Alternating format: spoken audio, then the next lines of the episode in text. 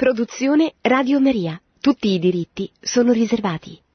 Cari amiche, cari amici, buonasera. Vorrei dedicare questa trasmissione alla presentazione di una, sempre nell'ambito della dottrina sociale della Chiesa, che come sapete da un po' di mesi stiamo affrontando ed esaminando, quando non ci sono interventi particolarmente importanti del Santo Padre nel corso della settimana. Allora riprendiamo i testi fondamentali, principali della dottrina sociale. E questa sera vorrei parlarvi di due testi di cui cadono quest'anno il 50° e il 30° anniversario, e li leggerò nell'ottica del secondo. Il primo è la Populorum Progressio, l'enciclica del 1967 con cui il Beato Paolo VI lanciò l'idea dello sviluppo, cioè della necessità di uno sviluppo dei popoli come condizione per impedire l'implosione, la povertà e al limite anche le guerre fra le nazioni. E questo importante documento viene ripreso da Giovanni Paolo II 20 anni dopo, nel 1987, con l'enciclica Sollicitudo Rei Socialis. Questa sera vorrei presentarvela, questa enciclica che non abbiamo fatto in tempo, adesso che mi viene in mente, a presentare qui a Radio Maria, perché ho cominciato a fare le trasmissioni nel 1989, quando la Sollicitudo Rei Socialis era già stata pubblicata da 2 anni. Ed è un'enciclica importante, vedremo tra le altre cose, perché è quella che dà una definizione molto precisa della dottrina sociale della Chiesa, ponendola all'interno della teologia morale. Ed è la prima volta, a mia scienza, che un pontefice colloca questa parte integrante della fede cattolica, come la definì San Giovanni XXIII nell'enciclica Mater et Magistra del 1961, quindi pochi anni prima del 67, Giovanni Paolo II nella Sollicitudo Rei Socialis colloca la dottrina sociale della Chiesa, lo vedremo poi nell'ultima parte dell'enciclica. Dice: la dottrina sociale della Chiesa non è un'ideologia, cioè non è un'idea che nasce dagli uomini e non è un'esaltazione parziale della realtà come invece è per le ideologie, ma non fornisce soluzioni tecniche ai problemi economici, sociali e politici, come qualcuno potrebbe immaginare, ma fornisce principi di riflessione, criteri e direttive di azione, essendo nell'ambito della teologia morale. Quindi la dottrina sociale della Chiesa, dice Giovanni Paolo, è una parte, un'espressione della morale sociale, e quindi ha una connotazione teologica. Allora, intanto una brevissima collocazione storica dei due documenti. Il primo di Paolo VI, la Populorum Progressio, siamo nel 1967, siamo alla vigilia dell'anno della rivoluzione antropologica più importante, più profonda che c'è stata in Occidente negli ultimi secoli, o certamente dopo la rivoluzione francese, dopo la grande guerra, la prima guerra mondiale. Probabilmente questo è uno degli anni, degli episodi, degli eventi più importanti e più capaci di trasformare la mentalità, la cultura dei popoli e soprattutto dei giovani. Il 1967 è l'anno che precede questa rivoluzione antropologica, che prenderà il nome dall'anno stesso, il 68, e già è un anno in cui si intravedono i segnali di quello che scoppierà nell'anno successivo, in particolare nel maggio del 68 a Parigi, con la lunga occupazione delle università e con questa sorta di comune che si ricostituì nel quartiere latino, che durò circa un mese e che fu un'esplosione rivoluzionaria che contagierà tutte le principali città europee, in modo particolare le università e le scuole. A Populorum Progressio, letta 20 anni dopo da Giovanni Paolo II, è una enciclica, dice il Papa, che ha una perdurante attualità, che, dice, si riconosce agevolmente registrando la serie di commemorazioni che si sono tenute in questo anno, eccetera. Però, dice, non c'è solo la costanza, anzi, dice Giovanni Paolo, intendo raggiungere due obiettivi con questa commemorazione. Da una parte rendere omaggio a questo storico documento di Paolo VI e al suo insegnamento. Dall'altra, nella linea tracciata dai miei venerati predecessori sulla cattedra di Pietro, voglio riaffermare la continuità della dottrina sociale e insieme il suo costante rinnovamento. È un'espressione molto importante perché ci aiuta a capire un po' la caratteristica del magistero della Chiesa, cioè la sua costanza, il suo essere un pescare continuamente dalle cose antiche, quindi dalla tradizione della Chiesa, dalla tradizione ecclesiale in questo caso, e contemporaneamente pescare anche e proporre cose nuove, perché la dottrina sociale della Chiesa, come la definirà proprio lui, Giovanni Paolo, fornisce criteri di riflessione e principi di discernimento su un'epoca che è in continuo mutamento.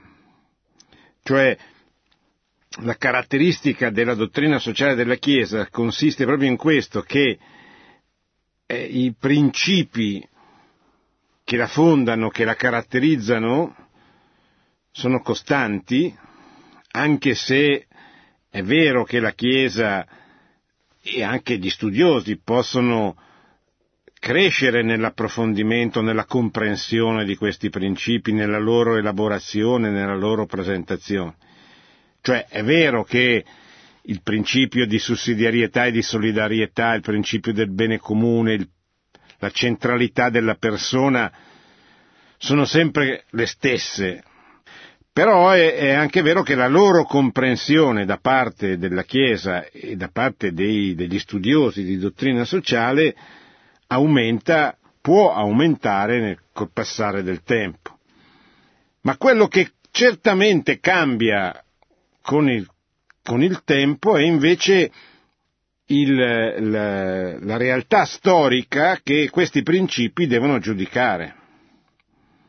Cioè, io ho dei valori, dei principi fondamentali e la dottrina sociale della Chiesa non è un'università dove si ribadiscono i principi, si studiano, ma ha sempre uno scopo pastorale, cioè ha sempre lo scopo di confrontare i principi con la realtà storica.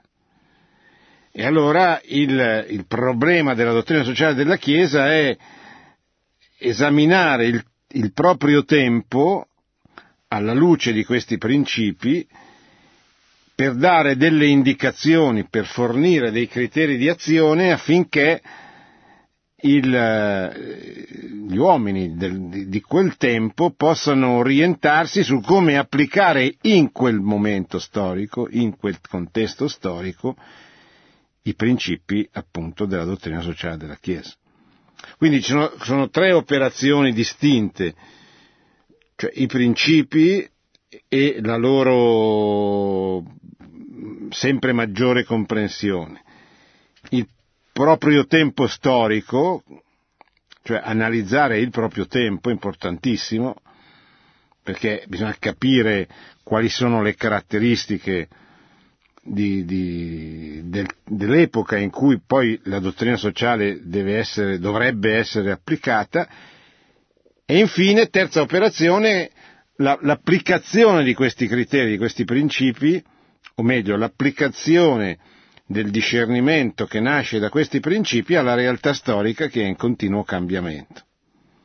Ecco, quindi attenzione, perché si possono commettere degli errori sia nel senso di tipico è l'errore di chi studia i principi a prescindere dal contesto storico nel quale devono essere applicati e si esprime con un linguaggio che è incomprensibile ai suoi contemporanei.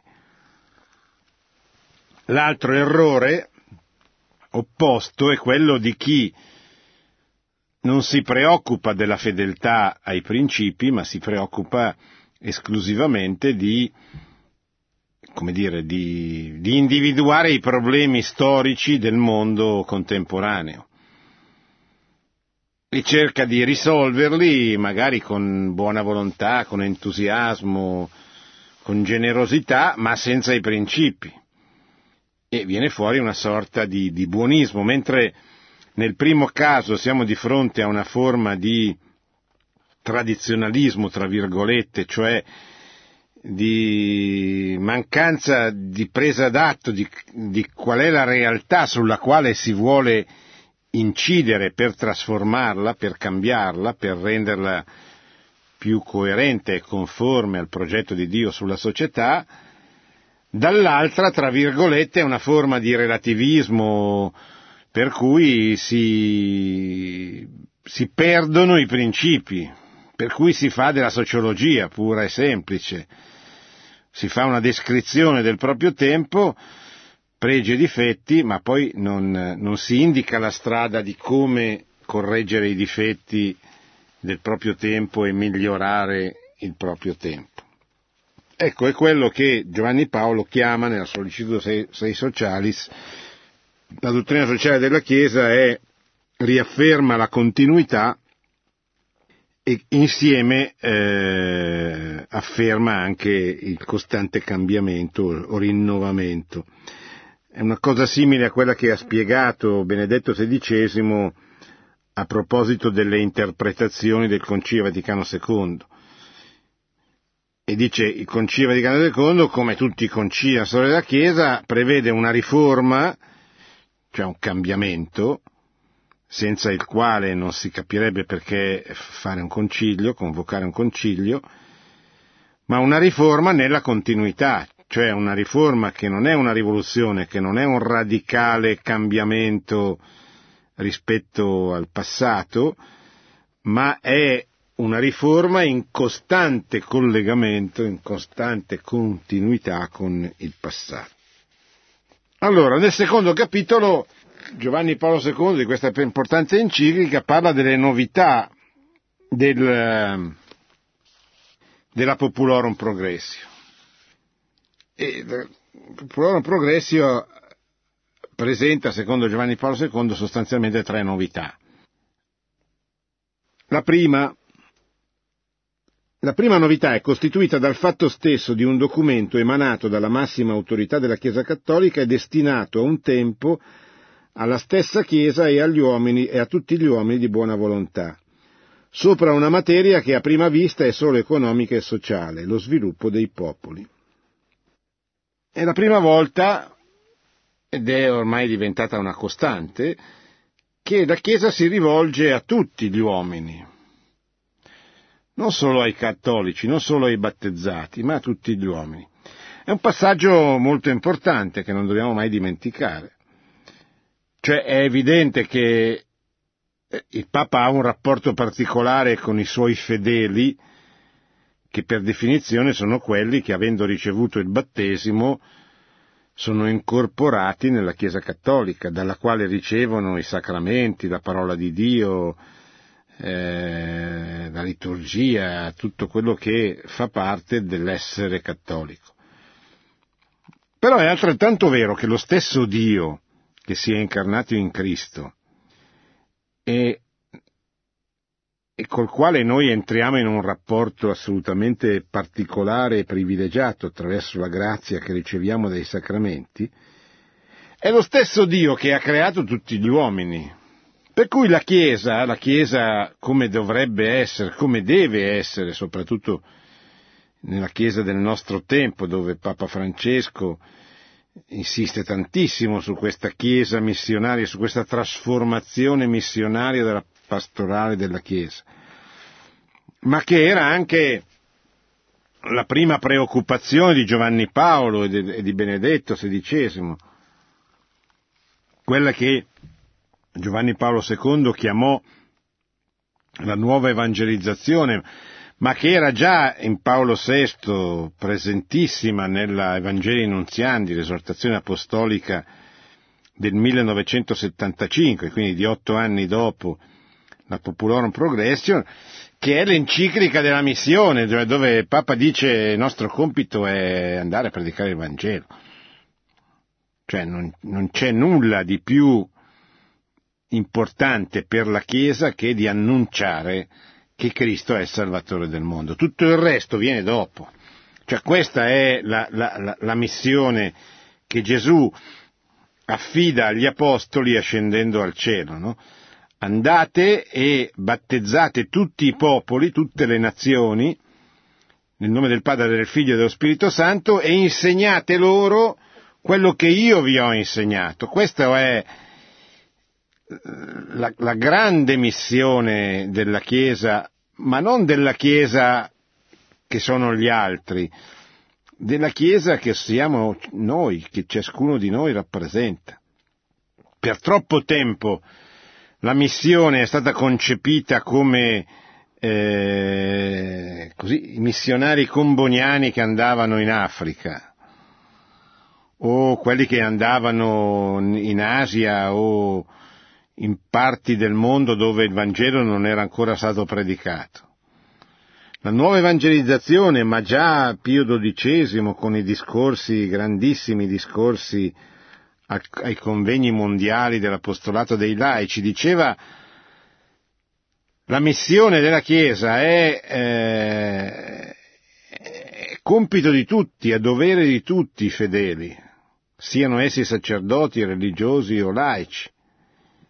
E in modo particolare, dirà poi il Concilio a Dignitatis Humanae, il compito dei laici è l'animazione cristiana dell'ordine temporale, cioè è un apostolato che ha come caratteristica quella di trasformare il mondo per renderlo più docile, più fedele al progetto di Dio. Animare cristianamente l'ordine temporale, dice l'Apostolica Mactositatem, essere la vocazione specifica del laico, il compito specifico del suo apostolato. Allora, dice questo documento, la prima novità è che si rivolge a tutti gli uomini di buona volontà, perché la Chiesa giustamente sente la propria responsabilità anche nei confronti degli uomini che non sono battezzati, ma che comunque sono figli di Dio. Cioè non è che abbiano un altro Dio. Cioè il Dio Padre, prima persona della Santissima Trinità, che è il Dio al quale siamo incorporati ricevendo il sacramento del battesimo, è lo stesso Dio che ha voluto quei popoli e quelle persone che non hanno ancora conosciuto il Cristo, che non hanno ancora ricevuto quindi il battesimo. Seconda novità. La Populorum Progressio si rivela, dal secondo punto, la novità della Populorum Progressio, quale si rivela dall'ampiezza di orizzonte aperto a quella che comunemente è conosciuta come la questione sociale. Cioè, il Papa si preoccupa, 1967, di estendere le indicazioni, gli studi del Concilio Vaticano II anche alla questione sociale, che era cominciata ad essere presente con la Rerum Novarum del 1891 e che è la questione che nasce dalla rivoluzione industriale, cioè dal cambiamento di connotati proprio della civiltà occidentale, dalla soppressione delle corporazioni con la legge Le Chapilliers del 1791 in piena rivoluzione francese, quando viene abolito completamente, radicalmente, con un decreto legge, il sistema corporativo, cioè il sistema dei corpi su cui si fondava la nazione francese e tutte le altre nazioni prima della rivoluzione.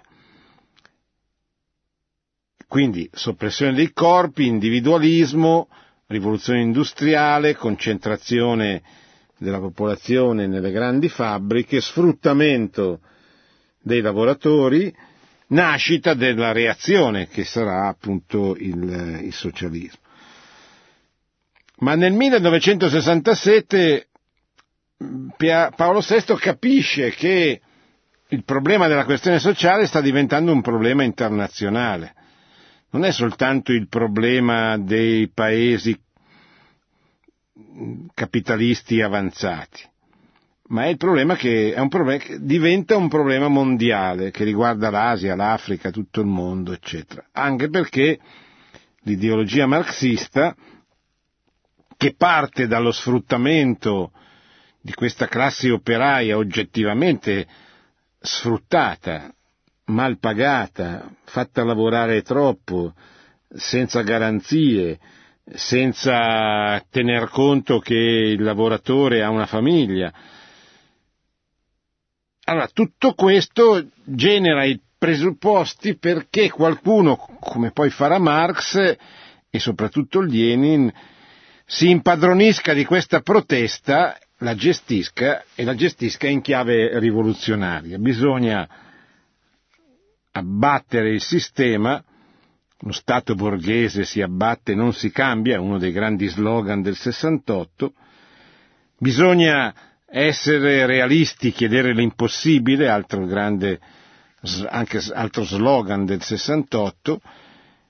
E quindi il socialismo, il marxismo prendono il potere in Russia nel 1917 e lanciano questa sfida mondiale sotto così la prospettiva, il progetto di conquistare tutto il mondo, che effettivamente diventa una possibilità più concreta nel 1917, quando i bolscevichi, i comunisti, conquistano il potere in Russia.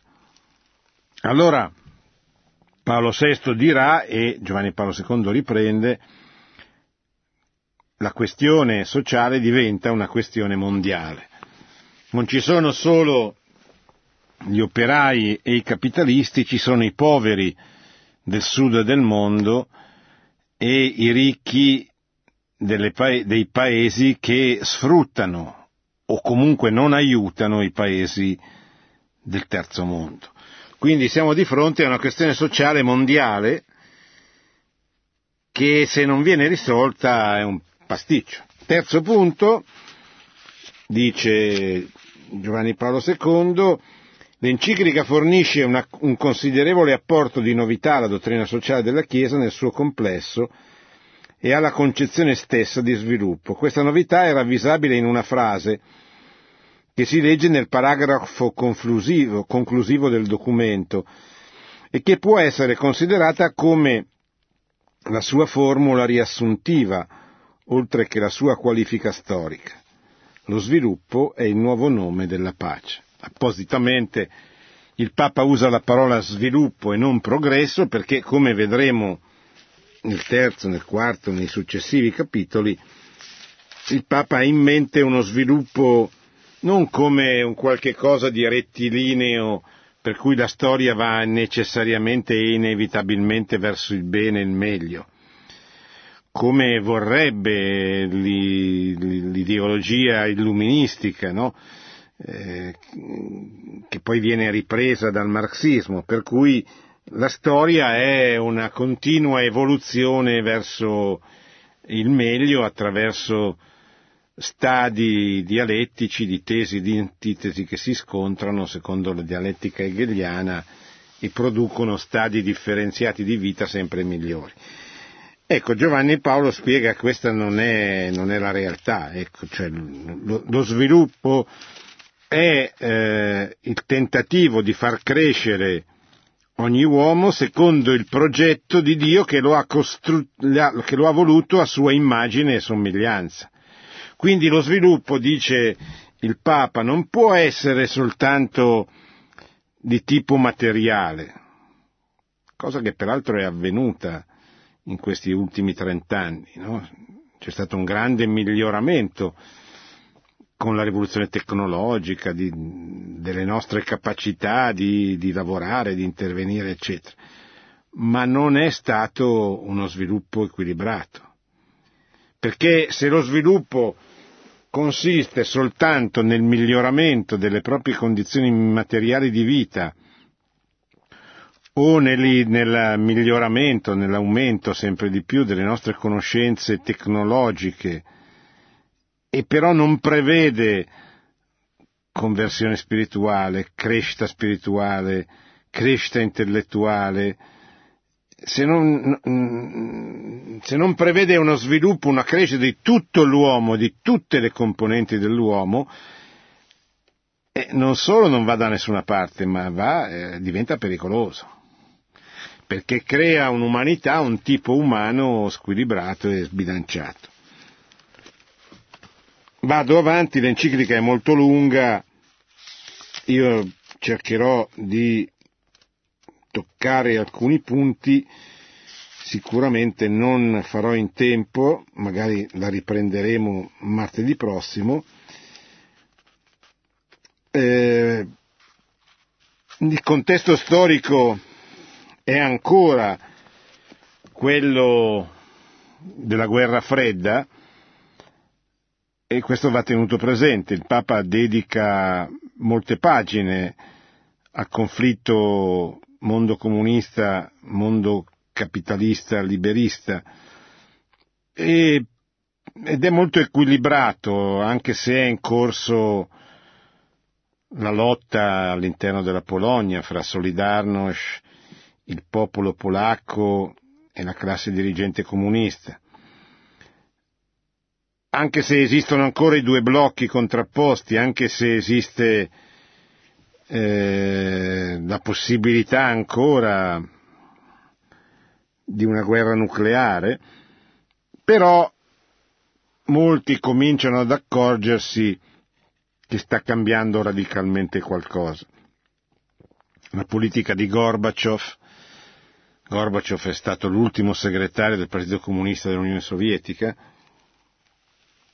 quello che cercò negli anni '80 di cambiare il volto tetro, burocratico, violento e oppressivo del comunismo internazionale, trasformandolo in qualche cosa di più accettabile e anche accessibile da parte degli uomini occidentali.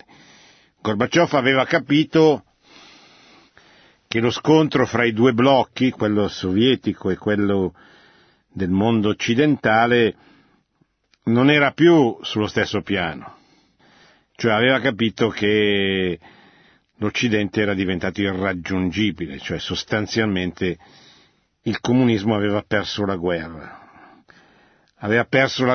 perché non era stato capace di produrre un'economia che rendesse la vita vivibile ai sovietici e a chi viveva all'interno del mondo comunista. Era un grande fallimento economico, sociale, c'era poco da mangiare, c'era molto da lavorare e poco da guadagnare, tutto era stato livellato, cioè lo Stato aveva sostanzialmente occupato la società. Gorbaciov capì e tentò di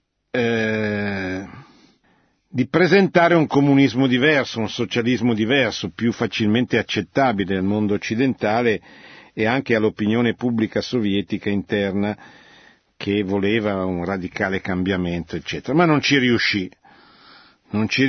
Prevalsero le forze esplicitamente, molto più esplicitamente contrarie a ogni tipo, a ogni forma di comunismo, e questo già esploderà nel 1989 con la caduta del muro di Berlino e poi nel 91 con la fine dell'Unione Sovietica.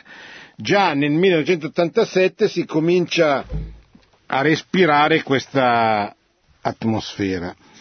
E Giovanni Paolo II la considera, soprattutto era in corso la lotta interna alla Polonia, era un papa che veniva dai paesi comunisti, dai paesi dell'est, quindi sapeva benissimo la centralità di questo scontro. Però Giovanni Paolo mette in luce tante altre cose, per esempio intuisce profeticamente un problema che oggi è diventato assolutamente drammatico, il suicidio demografico dell'Occidente.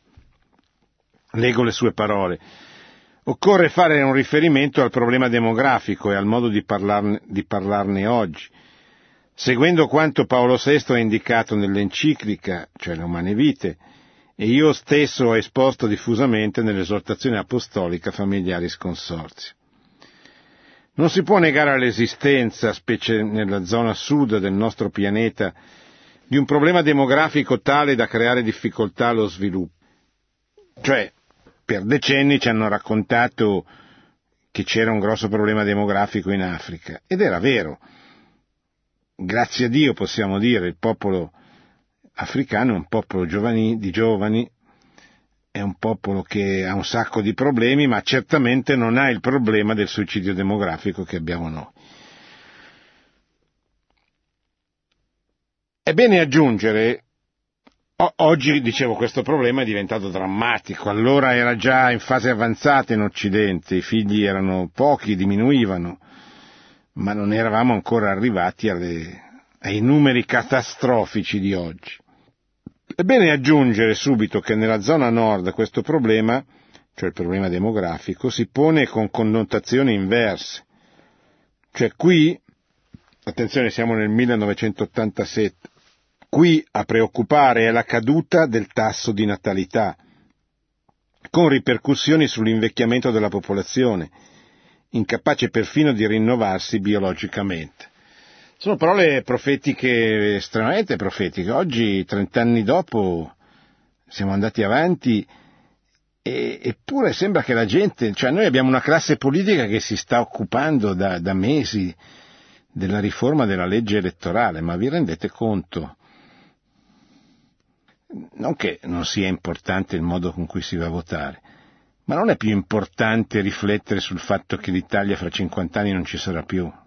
Cioè non ci saranno più gli italiani, o meglio, gli italiani saranno diventati una così piccola minoranza legata soltanto a quelle famiglie che avranno continuato a sperare e a fare figli, da diventare probabilmente un altro paese anche con un altro nome, perché le civiltà possono morire. Allora noi viviamo in un'epoca in cui tendenzialmente la nostra cultura, la nostra specificità, la nostra italianità sta per scomparire. Però il problema fondamentale è la legge elettorale, cioè è questa classe politica così strettamente legata al potere per il potere che è assolutamente incapace di vedere quali sono i problemi del mondo. E questo è un enorme problema che già nel 1987 Giovanni Paolo denunciava, la crisi demografica, il problema demografico, il suicidio demografico, la caduta del tasso di natalità. D'altra parte appare molto allarmante, scrive sempre il Papa, constatare in molti paesi il lancio di campagne sistematiche contro la natalità per iniziativa dei loro governi, in contrasto non solo con l'identità culturale e religiosa degli stessi paesi, ma anche con la natura del vero sviluppo, perché non ci può essere sviluppo se non c'è trasmissione della vita, se non c'è la centralità, la forza della famiglia che tiene insieme opinioni diverse, difficoltà, problemi, come se fossero proprio i problemi della propria famiglia.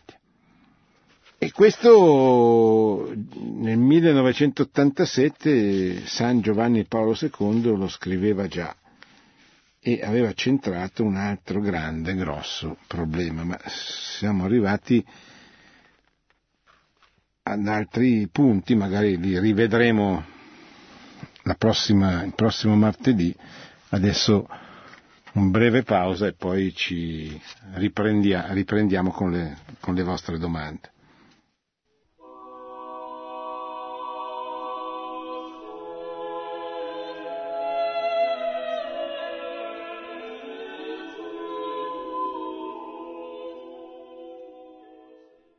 Pronto? Pronto? Prego. Sì, professore, buonasera. Sì, buonasera. Da dove chiama? Da Roma. Sì, mi dica.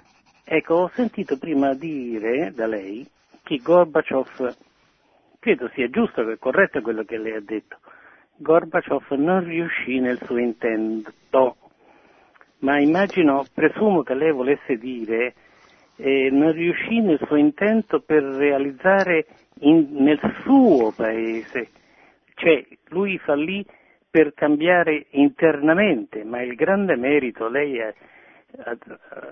credo che dobbiamo ammettere, il grande Gorbaciov, magari ce l'avessimo noi in Italia, Gorbaciov praticamente il muro di Berlino fu abbattuto per merito di Gorbaciov, la dissoluzione dell'Unione Sovietica, merito di Gorbaciov. Se oggi i paesi dell'Est, Ungheria, Romania, Bulgaria, eccetera, eccetera, hanno democrazie parlamentari, merito di Gorbaciov. Comunque, credo che io e lei siamo d'accordo, non riuscì per quanto riguarda per riformare internamente, ma Gorbaciov, secondo me, naturalmente, è stato il più grande politico, il più grande uomo del 1900, del XX secolo. E su questo, professore, lei deve convenire per forza. Gorbaciov è stato il più grande, a mio avviso, naturalmente. Dunque, io le dico quello che penso. Cioè,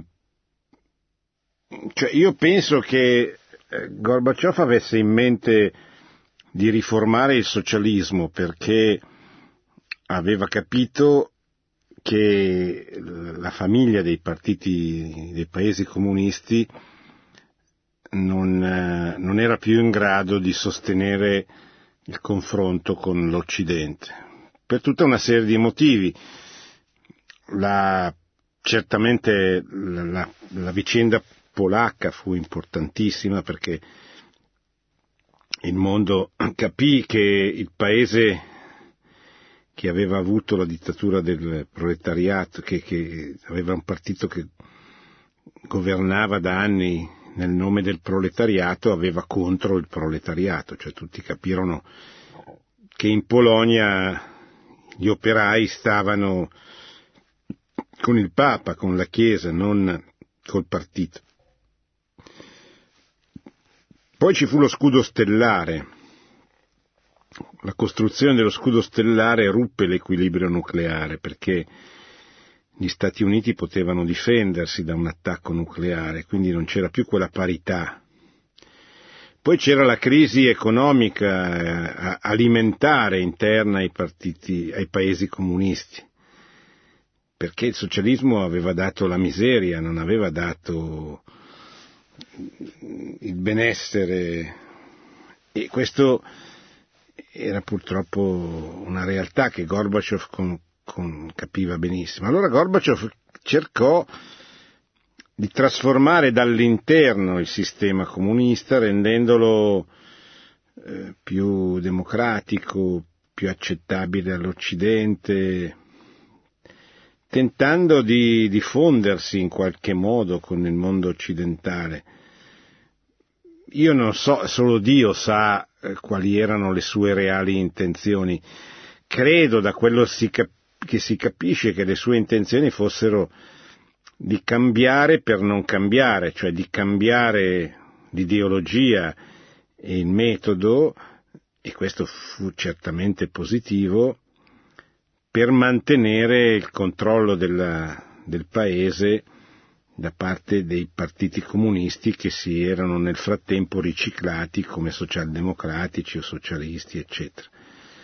Da questo punto di vista, io, pur riconoscendo il suo ruolo provvidenziale, come lo riconobbe Giovanni Paolo II quando lo ricevette a Roma, se non ricordo male il 1° dicembre del 1989, cioè poche settimane dopo la caduta del muro di Berlino, lo ricevette come sostanzialmente uno sconfitto, nel senso che non era più l'Unione Sovietica nella sua forza, nella sua violenza, anche nella sua cattiveria che aveva caratterizzato questo mondo, ma era un uomo che aveva ridimensionato la potenza sovietica e andava a incontrare colui che in qualche modo era stato il principale protagonista di questo ridimensionamento. Quindi non sarei così benevolo nei confronti di Gorbaciov. Per esempio, lei tenga conto che durante il golpe dell'agosto del 91, che precedette la fine dell'Unione Sovietica, e Gorbaciov fu molto ambiguo.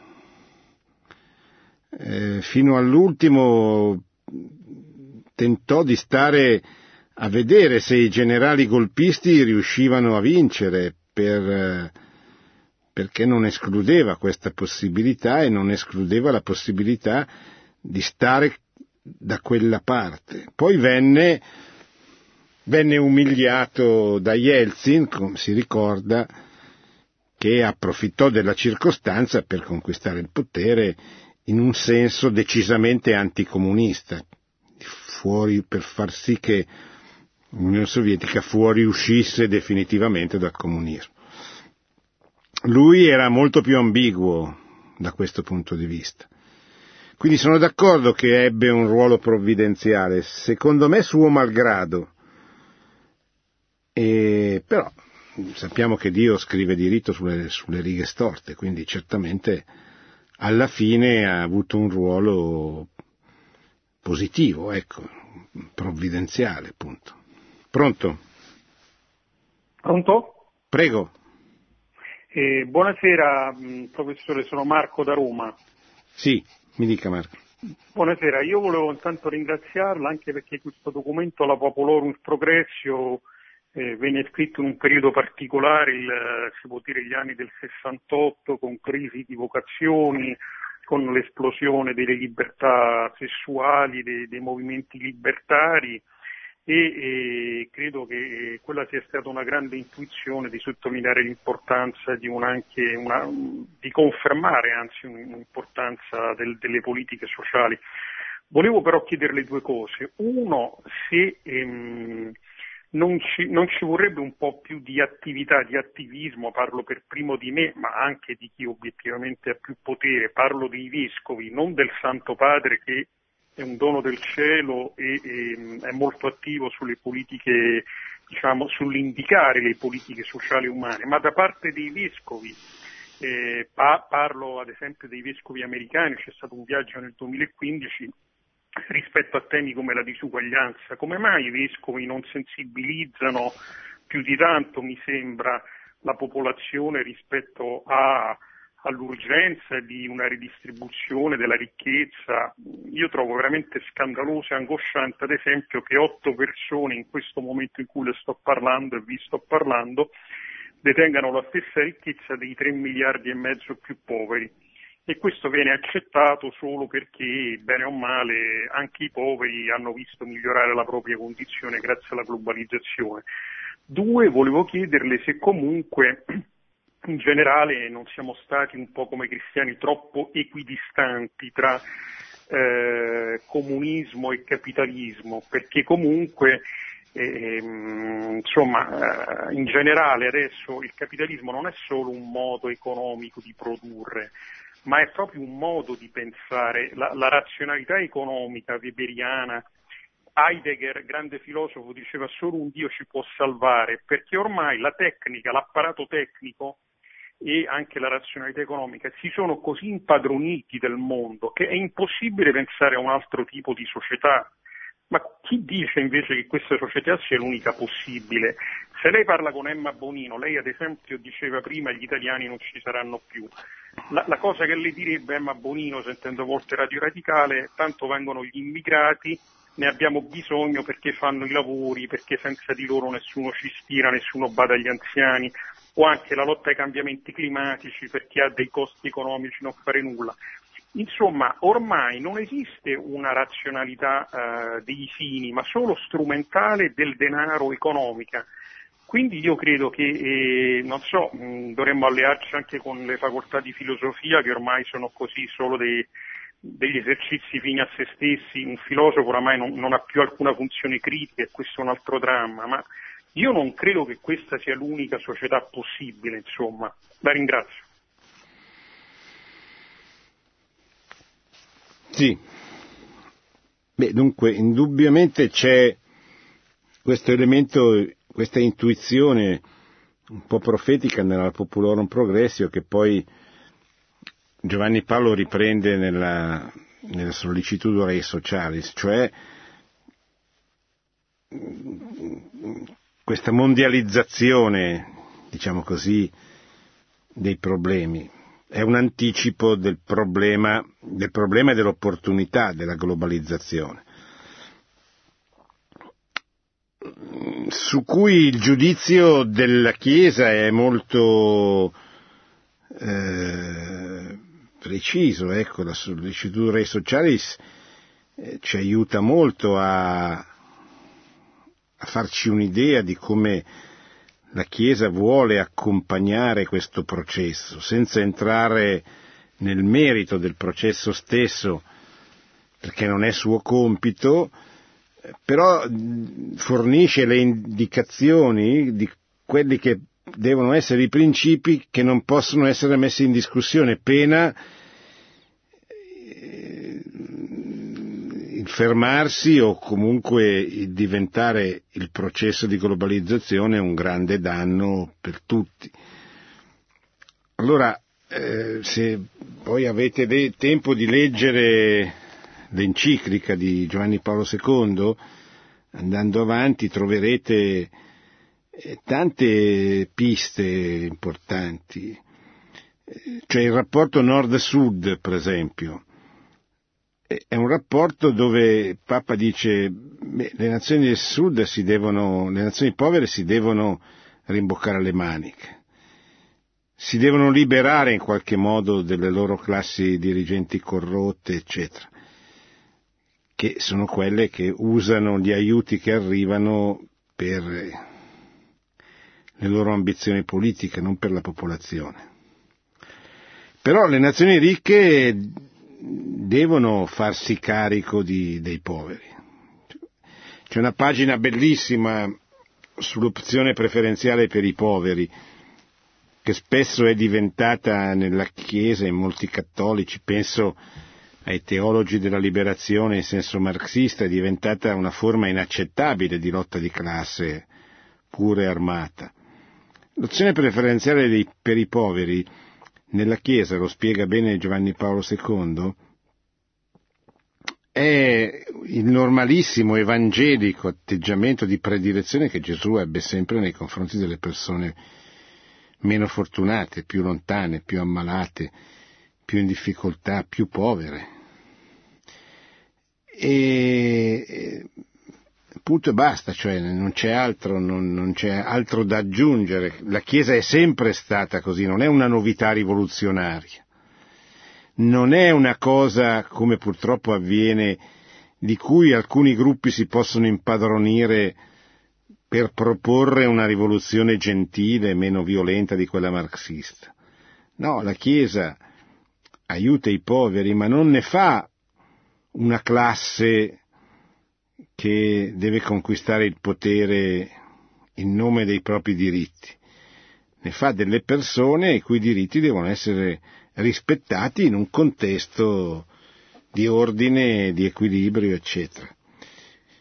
Ma questo è un punto, poi Giovanni Paolo ne tocca tanti altri di punti per dire come dovrebbe essere applicata questa dottrina sociale della Chiesa. Lei parla di l'equidistanza, no, io non direi che... Cioè, l'enciclica critica entrambi i sistemi. Poi però Giovanni Paolo II nella Centesimus Annus ritornerà sul punto. Dice: non credo che possano essere messi sullo stesso piano.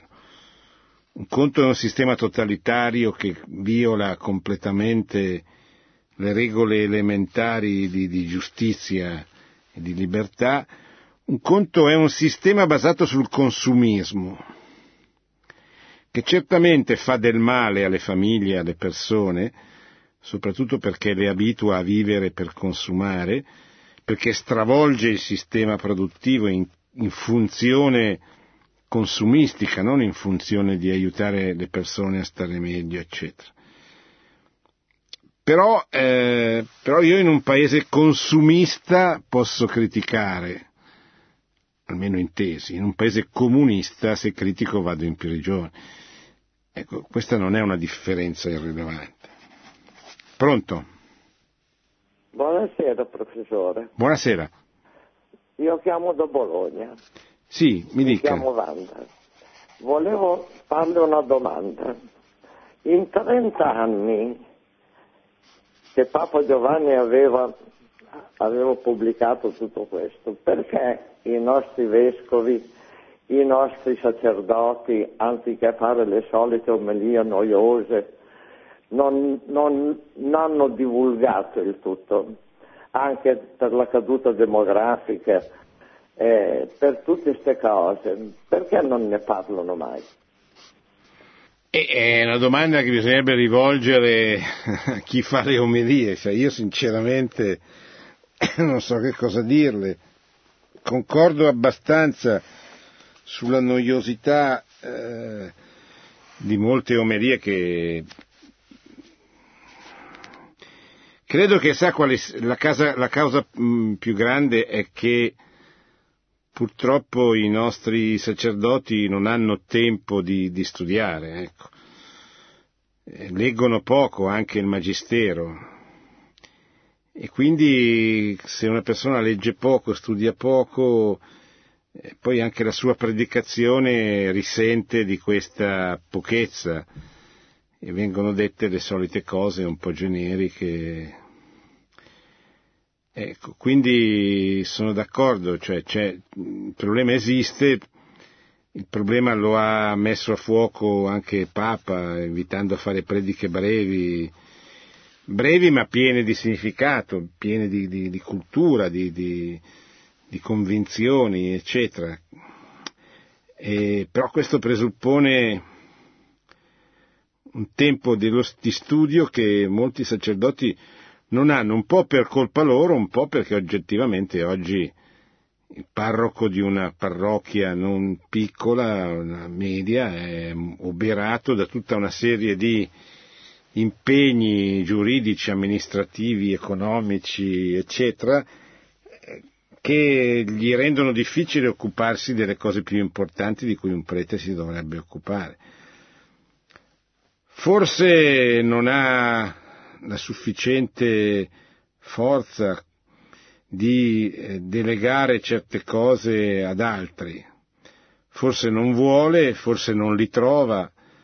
Le motivazioni possono essere tante, però certamente quello che lei dice è un problema non piccolo che andrà a crescere nei prossimi anni. Siamo arrivati alla fine. Sono finite le domande, vi ringrazio. Vi ricordo che abbiamo presentato questa sera l'enciclica Sollicitudo Rei Socialis del 1987 che commemora 20 anni dopo l'enciclica di Paolo VI Populorum Progressio sul tema dello sviluppo. Uno degli slogan contenuti nell'enciclica è: lo sviluppo è il nuovo nome della pace. Non ci potrà essere pace se non ci sarà uno sviluppo armonico dei popoli, di tutti i popoli, non soltanto dei paesi ricchi, ma anche dei paesi in via di sviluppo, e all'interno dei popoli di tutte le persone che devono essere... perché già nell'87 Giovanni Paolo intuiva che c'erano delle sacche di povertà che stavano emergendo anche all'interno dei paesi capitalisti. Ma soprattutto, dice il Papa, lo sviluppo deve essere di tutto l'uomo. E questo purtroppo, se noi abbiamo la possibilità di fare delle verifiche, basta che accendiamo la televisione o la radio, ci rendiamo conto che la grande attenzione dei nostri contemporanei è concentrata sull'economia, la finanza, sui soldi, eccetera, dimenticandosi quello che dice il Papa, che lo sviluppo o è di tutto l'uomo, di tutte le componenti dell'uomo, oppure è uno sviluppo che si ferma, che non può produrre risultati benefici, perché non va a toccare quegli aspetti umani caratteristici della persona creato appunto a immagine e somiglianza di Dio. Buonanotte e buona settimana. Produzione Radio Maria. Tutti i diritti sono riservati.